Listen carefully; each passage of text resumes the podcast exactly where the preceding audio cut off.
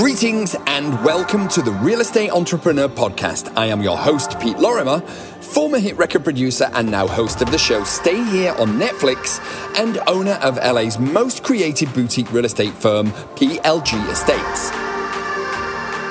On the podcast, you will always find business and real estate strategies, marketing techniques, and tips for the entrepreneur. So hit the big bloody subscribe button, would you?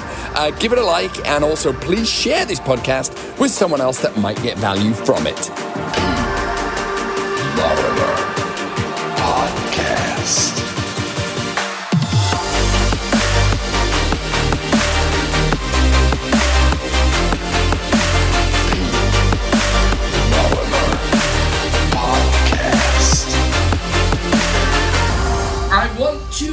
Today a little bit about kind of this is kind of the week we've been waiting for. We have been waiting for a light to shine through the darkness with COVID. And I'm going to be talking a lot about real estate today, but it's applicable to both real estate, it's applicable to business, it's applicable to entrepreneurs, it's applicable to everyone pretty much who wants to get back to work. Now, there has been an awful lot of talk about how do we go back to work aggressively in service, uh, but most and above all else, how do we do it where we are safe? So I want to go over a few kind of like techniques and thoughts and strategies that I've been deploying for the past few days. Now, naturally, I'm in Los Angeles, so I don't know what the real estate market is in across the country or even across the world, but I'm going to be using my city as an example. So obviously it goes without saying it has been a devastating time.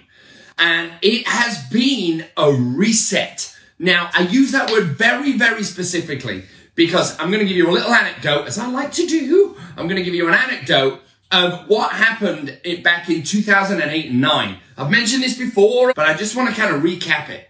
So i got into the real estate industry around 2005 2004 2005 something like that I kind of got into it, didn't know what the hell I was doing, and then began to kind of get a grip. And then the crash came. And I want to kind of go over what happened in the crash. What happened in the crash was we all had the same feeling like we did two months ago with COVID, which is, oh my God, you know, WTF, where is all this going? It felt very familiar to me. It felt kind of like it was 2009 and 10 all over again. But here is what happened. I want to talk about the pivot. The agents and the businesses that pivoted, right? Because when an, an, event occurs or evolution happens, maybe it could be argued that this is evolution, right? The evolution of commerce in the world has been forever changed. So we can rile against it and say, no, no, no, no, I'm just going to wait until it goes back to how it was. Or we can adapt. And if we adapt and if we evolve, we flourish. So I want to specifically talk about the real estate industry today. I want to underline everything by the fact that saying safety first, health first, other people first, right? It isn't just us. It's other people, not just people we know. It's people that we don't know. And they all have older relatives and infirm relatives. So this is kind of like, how do we jump back into the water? Because in California, we've all been, or in the real estate industry, we've been waiting for May 15 right? May 15 was the lifting of the ban. The ban has kind of been extended. However, essential industries, which real estate is, are allowed to go back to work. So I want to go over how we go back to work safely because there is bravado and then there is recklessness and then there is service. Not only are we going to be of service to our clients, we have to be of service to our families too, right? There are an awful lot of businesses. I drove down Sunset Boulevard the other day here in Los Angeles, a road I drive down. You know, I live close to it, so I probably drive down it 50 times a week. And it just struck me that so many of the businesses were closed. Obviously, I'd seen it before, but so many businesses were closed. Thank God we work in real estate because those of us that work in real estate, we can go back to work. We're not touring with a band. We don't own a boutique hotel. We're not a restaurateur. We don't own a bar. I mean, these industries are getting decimated. So God bless us all for being in real estate. So, Pete, what are your recommendations for going back to work quickly and safely and aggressively while we are of service to our clients primarily, and then ultimately of service to our families. I have been kind of venturing back out. I still have clients, even though I own the brokerage. I like to have boots on the ground. I like to be in the trenches with my agents. I don't just want to be in an ivory tower, kind of owning the company and looking down upon the agents. I want to be shoulder to shoulder with my guys, which is why the, the culture and the ethos is palpable at PLG. So out in the field, right? Guess what I'm seeing? It reminds me exactly of 2010. The agents who have pivoted, which it's no coincidence, they tend to be the top producing agents in the area. Everyone, all the big dogs, they're all pivoted, right? They're all out there with masks. Everybody has adopted the systems. Nobody's even talking about COVID. It's almost, it's a little bit spooky. It's almost like COVID didn't happen or we've got so used to it now, we're out. This is for those of you who are still on the fence. Far be it from me to push you out into the world if you're not ready. If you want to stay indoors till Christmas, God bless you. I don't think any less of you. I don't think any more of you. It's your personal choice. But this is to those guys that want to get out. Right now in Los Angeles, and I imagine in many other cities across the US, there is an opportunity. There are less buyers out right now, for now. There are opportunities with sellers. Here's what was happening in January and February in Los Angeles. In January and February, the market went bam! It went took off like a rocket. It was the fastest moving market I have ever seen in my real estate career. I was like, holy crap, crapola, this is going to be a record year.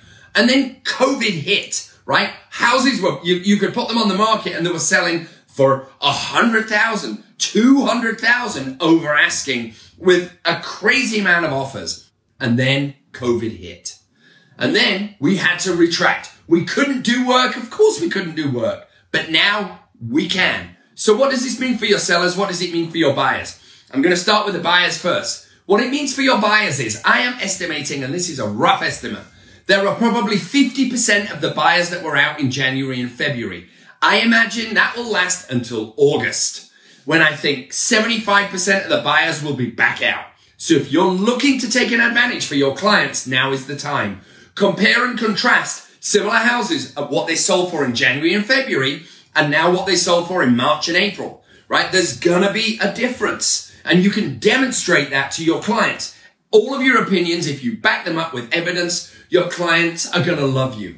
I want to kind of mention this too. The job of a real estate agent because of COVID has changed. When I got in the industry, we were the gatekeepers of information. Then we turned into a coach. Now we have turned into more than that. People are looking at us as not can you just kind of tell me about a, a good house and is it in a great area? People are looking at us like they used to look at us in 2010 and they look at us with this face. Is it good right now? I'm really trusting you. Is it a good time? Should I dive in right now? Now, if the interest rates were 6%, I'd probably say hold off. Interest rates for FHA Fannie Mae, my God, people are getting them at 3%. Ladies and gentlemen, you need to demonstrate all of this to your buyers. Speak to your lenders. Get charts of what the rates were for the past five years. Evidence backed up by opinion. Your clients are going to really respect you and want to work with you. If it's just there standing there going, well, I think this and I think that, and nothing's backed up, you know, some people are going to love you, but others will be like, eh, he's just kind of bullshitting. All right, let's talk about sellers. Is it a good time to sell? This is a massive question that I've been asked by so many of my sellers. The deal is this. I always have this same conversation. Knowns versus unknowns, right? In real estate, we deal with anything. With any kind of business, you deal with knowns and unknowns. Unknowns is rolling the dice Unknowns is what's in front of you. So you make a decision. Should I wait, like the stock market? Should I wait for the stock to drop? Or should I sell it when it goes high? Or I've made a bunch of money now. I'm just going to dump it now or I'm going to buy it now. So let's talk about your sellers. So a lot of sellers have said, Pete, is now a good time to sell. Here is my logic, and I can look in the camera just like I've looked in all of my people's eyes and I've given them the same answer.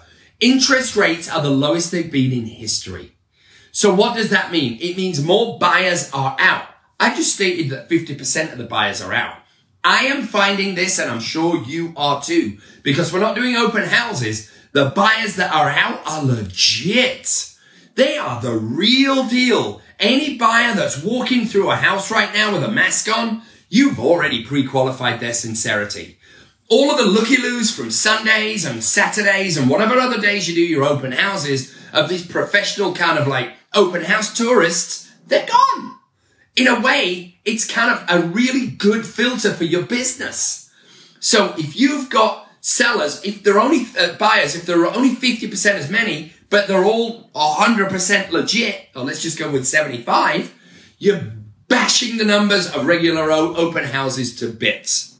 So if it was me and my family and my house, which is a phrase that I often use with my clients, and if I'm sitting in their living room and I look around and I always, always, always imagine the home is mine and that my kids' future is on the line, I look around the house and I go, look, Derek, if this was my house, I know it's a scary time right now, but with rates being where they are and pent up demand due to COVID, you know, I, I would sell right now. Now, where are we going to be in six months? Who knows? We've got elections. Rates have to go up at some point. I don't know when that will be because obviously they are a large part of our recovery. But the election could get toxic. You know, we could have a second wave of COVID. So if your sellers are asking you if it's a, if it's the right time to sell right now, I would say yes. I want to end it with this. Normally, we don't sell in the summer or we try not to put houses on in the summer. But what's the difference this year? Nobody's going away. So the summer is actually a great time to put houses on the market. My fear is this, and I'm not a fearful guy. I'm a, I always believe in faith. But my fear is this. When flu season comes back in October, November, and you've got these characters like, I'm not to, listen, it would, I, I saw these Mother's Day videos on CNN of these restaurants packed in, I think it was Colorado or, or Michigan or, or wherever the hell it was. I don't know where it was. God bless you. I wish you all the best. America is a place where you've got freedom to choose what you want, which is why I love this place. However, I am worried about it coming back because flu season is just a few short months away. So if your sellers want to try and time the market, it is a big, fat unknown. From October on is a big, fat unknown. Whereas right now, this summer, although it isn't ideal, it's not bad. And that's fueled by the rates. That's about it for the podcast this week. Thank you so much for joining me. I'll be back again next week with another topic and another great podcast. So don't forget to hit that button and subscribe. Until next time, take care, and I will see you later.